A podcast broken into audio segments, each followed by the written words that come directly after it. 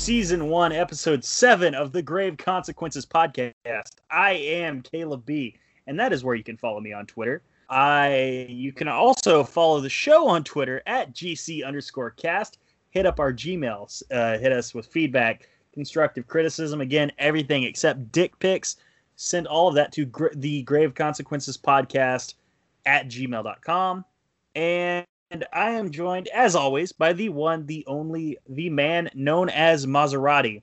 Today is October 8th, the day we're reviewing this. Um, Maz, how are you today, my man? Doing pretty good, man. Work's over. Um, I enjoyed the episode that we're about to review. Uh, life's good, I guess. How are you doing? You, you enjoyed it more than me. I'm doing great, man. I mean, I told you all the date, so some of y'all know uh, already. Uh, of course, by the time this comes out, we could already be eliminated from the next round. But the Braves have moved on to the NLCS. This is the first time they've made the pennant in 19 years. I was seven years old the last time they were there. Um, so I am very excited for that. I'm going to be completely honest, and you might hear it throughout the episode. I was not big on this episode. There were there were parts of, of the show that I really enjoyed, but other parts of this really dragged on and it just took me out of it to a degree to be completely transparent with you guys. So today we're reviewing season 1 episode 7 of Lucha Underground. The title of the episode is Top of the Ladder. This of course in reference to the main event, three-way ladder match. First thing we see though after the recap, first thing we see inside the temple, Trejo Machete. That's that's quite that's the first celebrity cameo in the crowd. What'd you think of seeing Danny Trejo in the temple? First thing I thought of about was uh, one of my favorite movies. Uh, I'm not sure if it's a guilty pleasure movie or if it's genuinely a good movie because I never hear anyone talking about it. But I remember when Johnny Depp asked him in Once Upon a Time in Mexico if he's a Mexican or a Mexican. And that's the first thing I always think of. Yeah. That's great, man. I, I, of course remember him as Machete and uh, as like a character actor. As like, oh, if you need a hard-looking Mexican uh, older gentleman, hire Dan Trejo, and he gets a lot of those roles, man. He got he got so popular in in that typecasting that he was actually in one of the I consider it a wrestling game, but Def Jam Fight for New York. He's in that. Amazing, amazing. And oh, he was in Rob Zombie's Halloween. He got killed by Michael. Oh, was he? Yeah, I don't remember that. He was like the guard at the. uh Oh yeah, he was the janitor. At the, loony bin that was, like always nice to Michael, tried to make a friend to him. Like it's one of those kills where you're like, oh, you really got to kill this guy. Yeah, they they make a pretty good case that he's basically empty on the inside, and that's why he's a killer. And his you know dad was Rob Zombie, who was a dick. yeah. Anyway, enough about that freaking hack director Rob Zombie. Let's talk about King Cuerno versus the debuting in Lucha Underground Superfly. This match for the most part was a squash, man. Did you notice that? It was very one-sided. Uh, mm-hmm. very one-sided match to I mean, I guess they're making up for the fact that Cuerno lost the first match he debuted in, but uh, it was pretty one-sided. Definitely. Yeah, absolutely. Absolutely, man. Uh, I did notice, yeah, because uh, Superfly had trouble getting uh, advantages he, he nailed a, a head scissor on Cuerno, but Cuerno very quickly took control back. And, and, you know, that was just one snuffing out of the comeback there. And Cuerno later does a sick, just flat footed standing drop kick. Like it was beautiful. Cuerno is one of my favorite wrestlers in Lucha Underground, bar none. Uh, very underrated, and his his his fighting style in the ring is it's just fun. It reminds me of like I know he's uh, he who shall not be named, but you remember how vicious uh, Chris Benoit was in the ring, how stiff and and how snappy his moves were. And that's what Cuerno reminds me of of his style, and it's you know it's violent and ruthless, and it's you know it's refreshing to see someone just go in there and just whoop some ass, like almost like Mil. Yeah, no, I agree. Like Cuerno is very refreshing. He kind of reminds me of Santos Escobar for some reason. I can see it. I can see it. By the way, uh, in a on the, the who knows. On a serious note, though, how was uh, Santos and uh, Swerve from Takeover? Uh, well, I know everyone else liked it, and we're, I'll probably edit this out so I don't get crucified. But oh, oh no, keep it in, keep it in. I'll take the hate for you. It's no big deal. I don't know if you can do that, but I and I you know me, dude. I, I love Swerve. I've told you before that my one of my favorite matches involves him and another wrestler, uh, AR Fox, that comes up in I think the third season. It's like an insane match. I remember I even tweeted Solomonster saying like, "Hey, have you seen this match?" And it's one of those few times people respond to you. He's like, "No," and I was like, "You you need, you need to watch this match." And he even mentioned it on the air, like how crazy it was, because uh, it is a crazy match, but I don't know. May, I, maybe I'm going to go back and rewatch it. Maybe I was in a bad mood, but it just did not seem like the best match for either of them. Uh, and I know people were saying that the ending was botched. Uh, the ending didn't really bother me because you don't really want to. I'm not going to spoil it, but uh, they, they kind of make it look like there was an injury. But it just did not seem like the best match. I, I just feel like I've seen way better in Lucha Underground between the two of them. And to be fair, there's a lot of editing in Lucha Underground in the matches, but uh, it wasn't a bad match. I just remember everyone else in the in the group chat was, you know, loving this pay per view, and I enjoyed it, but I just did not. I. I wasn't feeling it as much as everyone else. Hmm. Well, that's fair. That's fair. Oh, I also noticed during the match on commentary, I believe it was Vampiro mentions after I believe Superfly does the in and out that Mysterio does on the six one nine. You know when he's hitting boots to faces. Uh, that was actually in because I didn't know. I I didn't think Mysterio just created the move. That move was created by Super Astro back in the day, for what it's worth.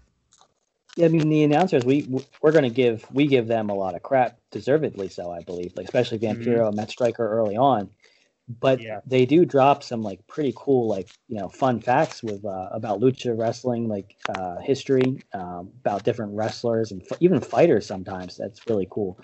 Uh, we just get on their case when they just see, say nonsense or they just outright lie. But yeah, they dropped some pretty cool and interesting facts, and this was one of them. Yeah.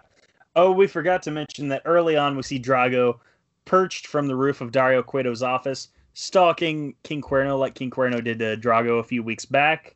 This has no effect on the match, of course, because King Cuerno is just too much of a warrior for Superfly. Cuerno nails his Michinoku driver, which, by the way, I was mistaken, is at this point not called the Thrill of the Hunt. It's called the Big Game. But he hits that Michinoku driver on the Aztec seal while looking right at Drago for the one, the two, and the three. And that that is a statement win if ever there was one. Yeah, I'm not sure if you would rate this match highly. I mean, it wasn't bad, but it's it's hard to rate like uh it, it is crazy. hard to rate. I'm sorry to cut you off it is hard to rate because it's too one sided. Yeah, because uh, you you don't really see. It's one of those matches where the other guy's not kind of allowed to show everything he can do. Because Superfly's pretty good. Mm-hmm. Uh, he's not like a. He's not the ace of the company by any means. That's Phoenix, but or mm-hmm. Puma maybe. Uh, it's arguable. Uh, I, re- I really don't know who it is between the two of them, but he can do better than what you saw in this. He just was he had to go in there and lose. You could tell like it's like okay, make look make Cuerno look like a, a freaking god, and he yeah. and in that way he's good at it. Yeah, absolutely. He's definitely uh, shown out as an enhancement talent for sure. Uh, but right yeah. after this match, we get a vignette for Pentagon Junior this is basically like a background on the the Pentagon character. It mentions he grows up in Mexico, where he was he was fighting a little bit, but to truly become a warrior, he had to go to Japan, and he couldn't use weapons, so he had to learn how to fight with just his hands. And he had mentioned, you know, the way of the samurai. You know, not everyone was afforded this opportunity, so he had to go learn the dark arts on his own.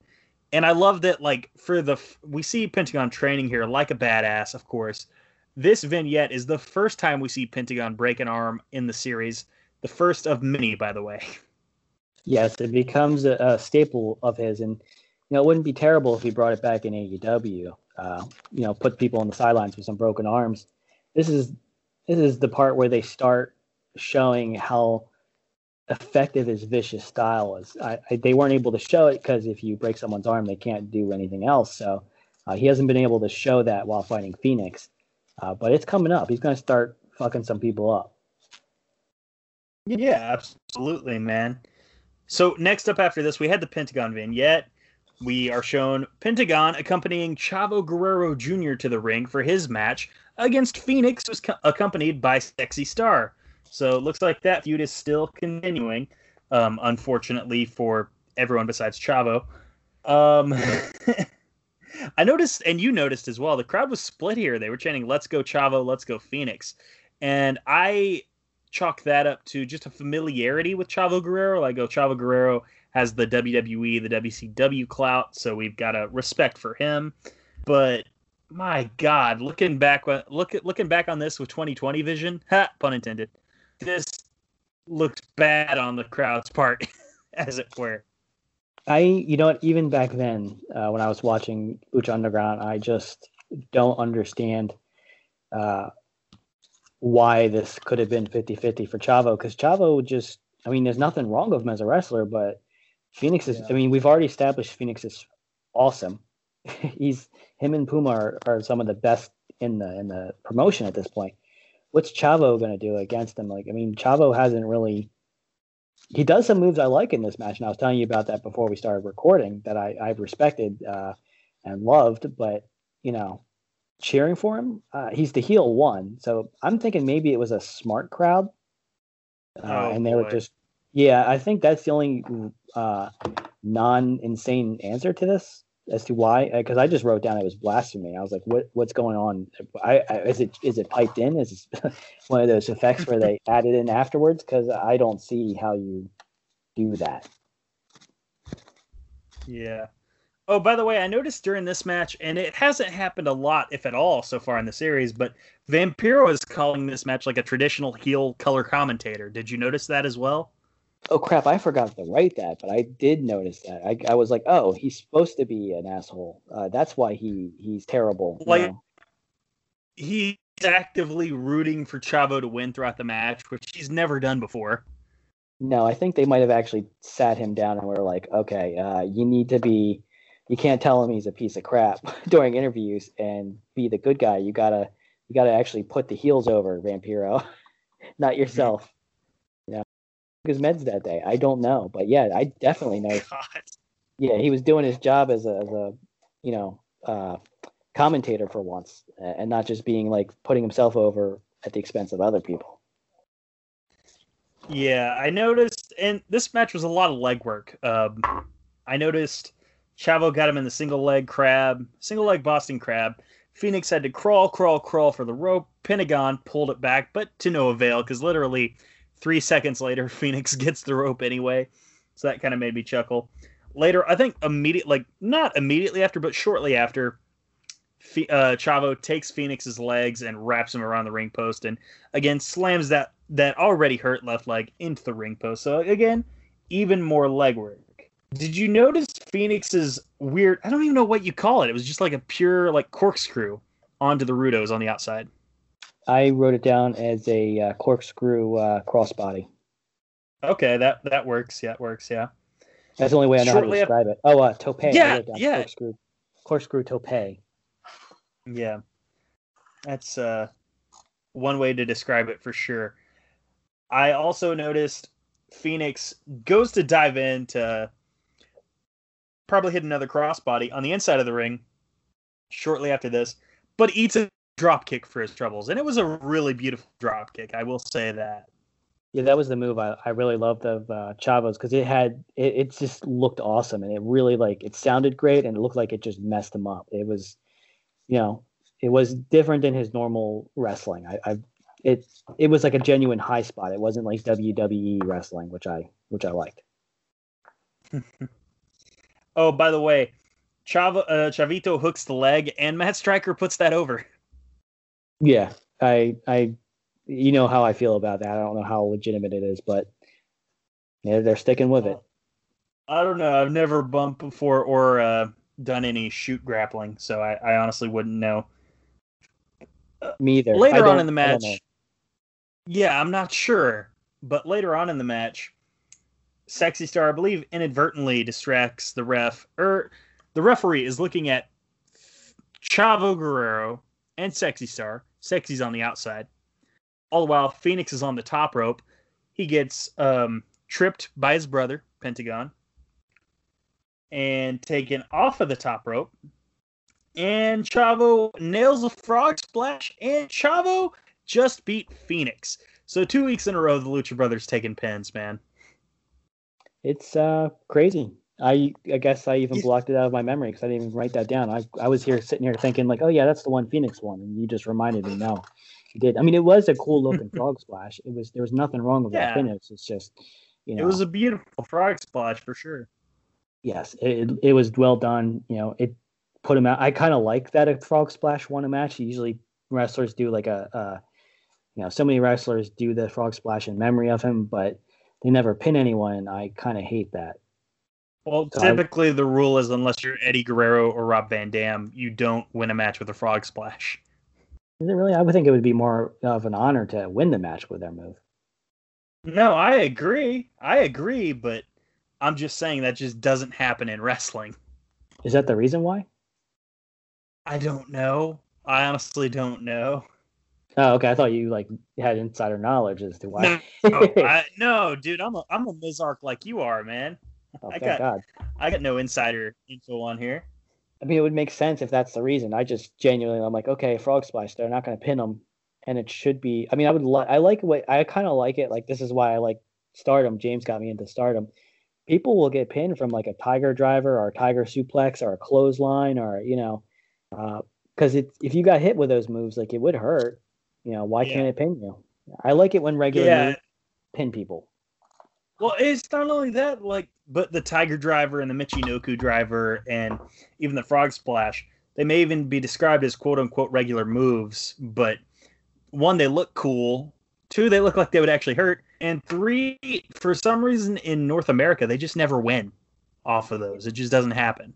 and and you know what they're not even regular moves there are they are every move in wrestling is a move that would hurt you if it happened in the street like if someone if someone did a vertical suplex the thing that no one ever gets pinned out of you would you could break your back you could break a hip you i mean it's gonna hurt it's gonna hurt real bad Dude, if you took a clothesline on the street, you'd be like coughing up blood for the next. If you took a shoot clothesline, you'd be at least on the borderline of coughing up blood. i remember as a kid there was like this rumor i'm not sure how true it is but some kid clotheslined their uh, brother or something or friend because they were watching a Ric Flair match uh, and they did a, a clothesline they hit him in the neck and they broke his neck i mean Ooh. I don't know how true. Yeah, I'm pretty sure that's a true story. But you know, it, it- these moves. I think when you do all these moves and they don't, uh, they don't put someone away, it does damage to how infa- impactful the move is. Like in in New Japan, uh, you know, the common thing that people would talk about. Like I remember Jeremy and uh, Josh were talking about Jeff Cobb, how he's in the G1, he does all these big moves, but he he wasn't winning, so he wasn't really getting over. Well, if you're the monster and you do like a monster move and it doesn't pin someone, what are you? Like your moves, you're you're basically what are you weak? Why didn't that move? If I do Yeah. like a double power bomb and you don't get pinned, um, what's happening? how how did you put him down too lightly? Like if I do a tour of the islands and you don't get pinned, what's the deal? Yeah. You know, that, Yeah, that's your whole gimmick is that you're you do power. Imagine Cage not putting people away with some of the stuff he does. It'd be like, all right, well, Yeah. you're you're a big strong guy, but it doesn't matter. Yeah. That's great. No, like I completely understand where you're coming from, but I just don't get why we're spending so much time on Jeff Cobb on a Lucha Underground podcast. That doesn't make sense to me, man. Yeah, there's Um, nothing to tie back for it. I, I apologize for that. Why why the hell would we talk about Jeff Cobb on here? Um right after so right after the match, Sexy Star grabs a microphone. She says, "Hey, hey, he's back for you. He's coming back for you, pendejo." Which I looked it up. That means stupid. It's worse than stupid, but basically, That- yes. That's what If Google translated it to. That's what it literally means. But if a girl calls you pendejo, there's like it's uh, there's some added like insult to it. Like it's one of those things where someone, yeah, it's like it's it means that, but it's worse. Like disrespect. It's like you are a stupid piece of Yeah. crap. Pinches So where you don't after-. Yeah. Yeah. So we had a vignette for the man they call Cage. Here's what I wrote down. He's strong. I'm not a man, I'm a machine. They call me Cage. That's about what I got out of this. But I know what's coming and I'm very excited. it's the promo that gets right to the point. Their their uh, packages are great. Yes, we, we got two of them. Yes, they we are. got Pentagon and we got Cage, and they're both pretty awesome uh, packages. I mean, we I know we talked about Mundo's not being that great, but uh, these were. Yeah. No, I I absolutely agree. Um, which Cage was like one of my first favorites in Lucha Underground, so I'm very excited to see because I just love the way he debuts too, man. Like it's an iconic debut in professional wrestling as far as I'm concerned. I can't wait to see it again because I I, have to, I don't remember it. Ooh, it's it's a star-making moment in my opinion. I want to talk about the main event, but before we do, do that, let's talk about something else real quick, folks. Today's episode of the Grave Consequences podcast is brought to you by ProWrestlingTees.com slash social suplex. Go to that link on your Google machine. Find every bit of Social Suplex Podcast Network swag you could ever dream of. You will not regret making that purchase. And now, let's go to the main event. All right, so time for the main event. This is a three way ladder match between Johnny Mundo, Prince Puma, and Big Rick. One thing I noticed okay, Big Rick is built from the City of Angels. Johnny Mundo, I believe, is built from Hollywood, California, if I'm not mistaken. I think so. And Prince Puma is built from Boyle Heights. Fun fact literally all three of these places are in LA. I was yeah, I was just thinking that as you were saying that. Uh, it's not that far apart. Well, the City of Angels is literally just a nickname for LA. So, I mean that that kind of cracked me up. Uh, also on com- and I don't want to go over play by play because I want people to see this match because even though I thought it dragged a little in certain parts, there were other things that I really want y'all to see, like Big Rick being a monster. Big Rick. By the way, at one point, Big Rick gorilla presses Prince Puma from inside the ring through a ladder Yes. that was positioned from a table to the apron of the ring. and it breaks. Yeah, it was hardcore. Uh, it reminded me of if you remember Money in the Bank 2011. Sheamus did a Irish cross or Irish curse backbreaker to Sin Cara. That that was his write off for a suspension. Reminded me of See, I was thinking ECW because that looked like it sucked. oh, I did mention. Oh, by the way, Vampiro at one point accidentally or on purpose says Man Mountain Rick, which reminded me of the best 1990s wrestling gimmick. Uh, what was that? That's Man Mount Man Mountain Rock, as it were. Look it up, folks. I'll check it out. Yeah. The only thing I Um, noticed on the commentary was when, uh, and I was going to tell you this, where Matt Striker said, even though the briefcase isn't airbrushed, you can tell it's important because it's been above the ring the whole time. dude. Yeah, that was shade at WWE. I mean, Uh, okay, and like I'm not here to be a "Go- don't talk bad about WWE, like, but sometimes it just comes off as like insecure. well, when you build yourself up by cutting other people's down, even though WWE is punching up, you know, when someone builds themselves up by punching or cutting someone else down, it to me, I notice it because uh, you see that a lot in gyms. Like if you go to a boxing gym or uh, you go to any kind of martial arts, if if the place is bringing themselves up by cutting other dis- disciplines down or other nearby gym gyms, there's either a rivalry or they're not as good as they say they are because they're almost insecure about it. I, I don't like that because it's a it's a bad sign when people do that. Yeah. So I noticed throughout this match, um, they were going to inspire the James Ellsworth finish from Money in the Bank 2017 because Big Rick was content having the crew climb the ladders for him. Because surprise, surprise, someone the size of Big Rick, weighing 300 pounds at least on these rickety ladders, is not going to turn out very well. Dude, I'm short and I'm I'm pretty light. I'm like 145 pounds and I don't trust ladders. I thought that was No, smart. yeah. I hate ladders. I agree. I thought that was genius on his part. Oh. Like, why not? There's no rule against it. okay matt Striker did something i really like it, it always makes me cringe Hmm. so he referred to big rick as the urban thing Oh, I so hated what that he too. did here what he did here he did the old like, oh, I don't know if I can say black, so I'll just say urban instead. Like, come on, dude. It shows you. I You- think this lucha is a product of its time. Where like back then, I think if you were a, uh, unfortunately, if you were a black fighter, you had to be from the hood. Back then, like we're talking, what year was this out? Um, 2014. I think we were still stuck in that mentality where like if you know I think anyone that was big and tough, you had to be from the hood. There's no other way for you to be big and tough. Nowadays, you know, you don't have to be from the hood. Like your character doesn't have to be from that, but you know, he's got the gangster motif. You know, he's got the I need it in cash, you know, gimmick, and it's it's played out already at this point, I think. And I don't know. I hate that term, urban. Oh, one more thing. Okay. It's it is. It's just one of those like, oh, I'm too afraid to say black, so I'll just say urban instead. Like, chill. just just don't say urban. Some things are better left unsaid. Yeah, I agree.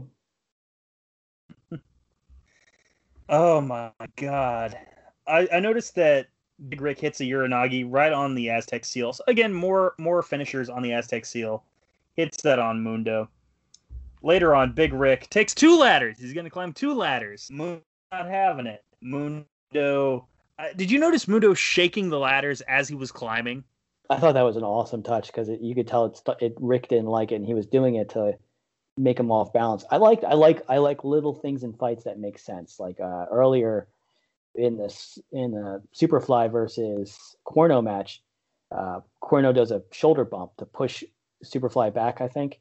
Uh, so he could run back against the ropes to create space. I like little things in, in wrestling matches that make sense almost in real fights, but they're just little tiny things that, you know, uh, you won't notice unless you're paying attention. Uh, I love stuff like that. Yeah, no, I absolutely agree. So eventually, Mundo ends up crotch using the ladders to crotch Big Rick and gain some clearance here. But then this guy comes out in mm, camouflage cargo shorts. That's what I was trying to say. Camouflage cargo shorts, random black shirt, and a mask, look like a Pentagon mask. Started attacking Mundo, and then he runs off, directs traffic for the Rudos, the, the crew, and, and Big Rick again.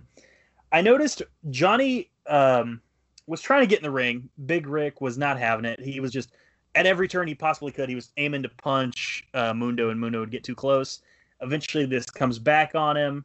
The crew, for whatever reason, climb ladders at the speed of grandmothers. Did you notice that as well?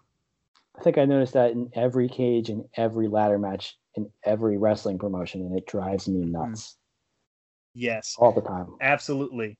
Absolutely. Me is too. If you want to make your ladder matches and your cage matches last longer, book it in a way where someone doesn't have to climb at a snail's pace. Like if they're if That's they my have one a, piece of advice to any promoters listening. like if they have a if you work the leg or there's some kind of story where there's a reason why they're slow, like even stupid ones where the guy's scared of heights, uh, like the Rhino Yeah. versus the AJ match in TNA where they're on that giant X above the ring. Uh, even Yeah. even even though it's corny, at least I can at least there's a reason why it's slow. Uh, but when it's just like you know all of a sudden they're you know new to ladders, then it's kind of like all right, you know I know you're eating time and it sucks. It's a rest Yeah. hold. Yeah. So eventually, Mundo finds his way in the ring, takes out Big Rick, takes out the crew off of the ladders, climbs the ladder, grabs the briefcase. Johnny Mundo. He is 2 0 in matches involving not only Big Ryck, because he did beat Big Ryck by DQ, but also Prince Puma. So that's worth noting. He's $100,000 richer. All of a sudden, Dario Cueto looks like he wants to bury that bury the hatchet on his terms, of course. He congratulates Johnny, says, "You know, you got your money. Now give me give me the insurance policy." He wants his key back. By the way, the key was chilling on the ring post the whole time. Um, why the crew didn't take that, who knows? Whatever. Um, have it your way, I suppose. Supposedly they work for Big Ryck, not for uh, Corn uh, Cueto. Remember he said that, so Yeah. maybe that is true. Yeah, I I trust Dario Cueto as far as I could throw him. That's a Um, good- Good way to look at it. Yeah. So Cueto wants his key back, and then they'll be square. But he's like, by the time he gets in the ring, he is like demanding that Johnny put it around his neck. So not only does he want the key back, he wants to emasculate Johnny in the process. He wants to know, like, okay, even though you beat the crew and you beat Big Ryck, I still own you. I'm still above you. And Mundo's not having it. So he takes the key and just clocks Cueto right in the face, man. This was nice. This was great uh, euphoria for fans of babyface wrestlers, as far as I'm concerned. Cueto's a good actor because he went down hard. He did too. He did. Almost the only thing I think would have made it better is if the only thing that would have made it better, in my opinion, is if Cueto would have bladed. But you know, maybe choose. I'm just saying, you you spin it the right way. Say like, oh, one of those edges on that key hit Cueto in the wrong spot. And now he's gushing. But whatever. Could maybe. Uh, maybe he just didn't want to do it. He's not a method actor. That's. I wouldn't blame him. Like I, w- I, I wouldn't necessarily want to blade either. But I'm saying as a viewer, I would have liked to have seen him blade. Oh no. So, doubt. so folks, that's that's the show this week, man. That's season one, episode seven. We've got just one episode between us and Aztec Warfare. We may, I, I can't promise anything, but we may have a guest lined up for that episode. No promises, uh, no promises made whatsoever. None. But yeah. So we're gonna do what we always do. We're gonna give this a rating from one to ten. Greg, I will let you start. Well, first, let me ask you: At this point, is Johnny Mundo the ace of Lucha Underground? At this point. Well, okay. Here's the thing. At this point, yes, Johnny Mundo is the ace of Lucha Underground, and don't forget, we are the ace of podcasts. That that's just truth right? Yeah, I didn't ask that because I already knew. But you know, well, as far yeah, as of course. I mean, yeah, yeah. Uh, I mean, say, Johnny won't have that. John, as you and I know, Johnny probably won't have that title for long. But yes, at this point, Johnny is the ace of Lucha Underground. And that's not because he gets worse; it's just because other people get better. Mm-hmm. Better, they get more exposure for sure. Uh, but yeah, I I was actually higher on the show than you were this week. We were talking about that uh, before we recorded, um, yeah, I I'm giving it a. Uh, I'm going to give it. I was actually going to give it higher, but I'm actually going to give it a seven point five. Oh my god, that's that's really gracious in my opinion. I almost gave See, it an eight.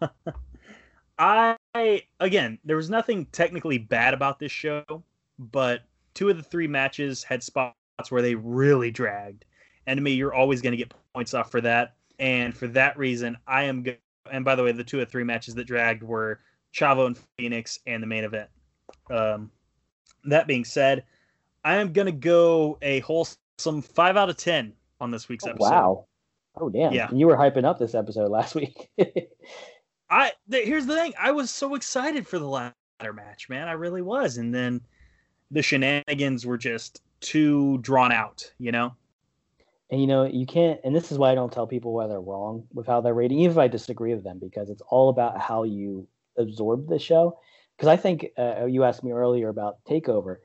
I'm probably going to get crucified for that, but uh, you know, it's it's all about how you absorb it. Because for me, it felt like the show flew by. When we got to the main event, I was like, "Holy crap, we're at the main event already!" Whereas, you know, it was slow for you, and and it's nobody's right or wrong for how um, you're wrong if you watch like a, a you know main event of a G1 climax and then go watch like a WWE Raw. Like you're you're not going to enjoy it.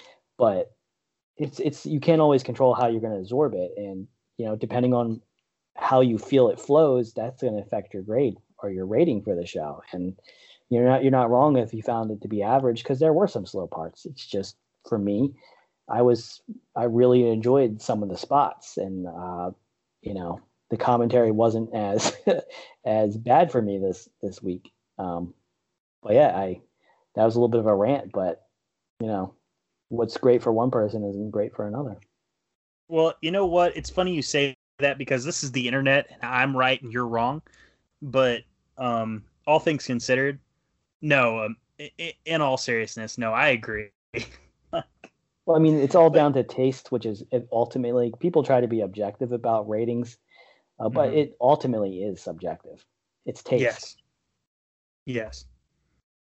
I would absolutely agree. I would absolutely agree. So, man, I think that's pretty much the show. Yeah. Unlike um, unlike season one, episode seven of Lucha Underground, this episode flew by, in my opinion. I am always glad to be on the uh, on the air here with you. I'm ready to do it again to do it again next week. Hopefully, by the next time we record, the Braves will uh, either have won the next round or be in a favorable position in the next round of the playoffs. We'll see. All things considered, I am Caleb B. I have always, as always, been joined by the man known as Maserati. Do not forget, without a shadow of a doubt, that we are the true ace of podcasts. Folks, we are not alone here on the Social Suplex Podcast Network. There are plenty of other great shows on here, none as great as ours, of course. But we have on this lineup a bivy of great shows, including 8 Bit Suplex, Suplex, hosted by Sandy Gaviria and Josh McLaughlin, even though he hates me for some reason. We also have All Things Elite, hosted by Austin S. and my boy, my fellow Okie, Floyd Johnson Jr. Again, that's All Things Elite. That covers AEW and it does it in a damn good way. We got Get in the Ring, DJ Cooks, great host. Also, he hosts a show called The Great Match Generator. And I believe uh, once or twice you've been on that show, if I'm not mistaken, right, Greg? I was on the first one. We've also got Grown Men Watch This Shit. Again, that's James Vanderbeek and Chris Bryan. Two great guys, in my opinion. Another show, uh, New Japan Centric, Keeping It Strong Style, hosted by Jeremy Donovan and the young boy Josh Smith. A couple of great guys, in my opinion. Lo- loads of great people on this network. If you if you notice the theme. Also, of course, we got the OGs of Social Suplex. We got One Nation Radio, hosted by Rich Latta and James Boyd every Sunday on the network. We've also got the Ricky and Clive Wrestling Show. Last but not least, I love those guys. They're my homies from Scotland. Ricky, you are one handsome devil, and you guys put on a great podcast. And always remember to listen to the Grave Consequences podcast, or there will be grave consequences.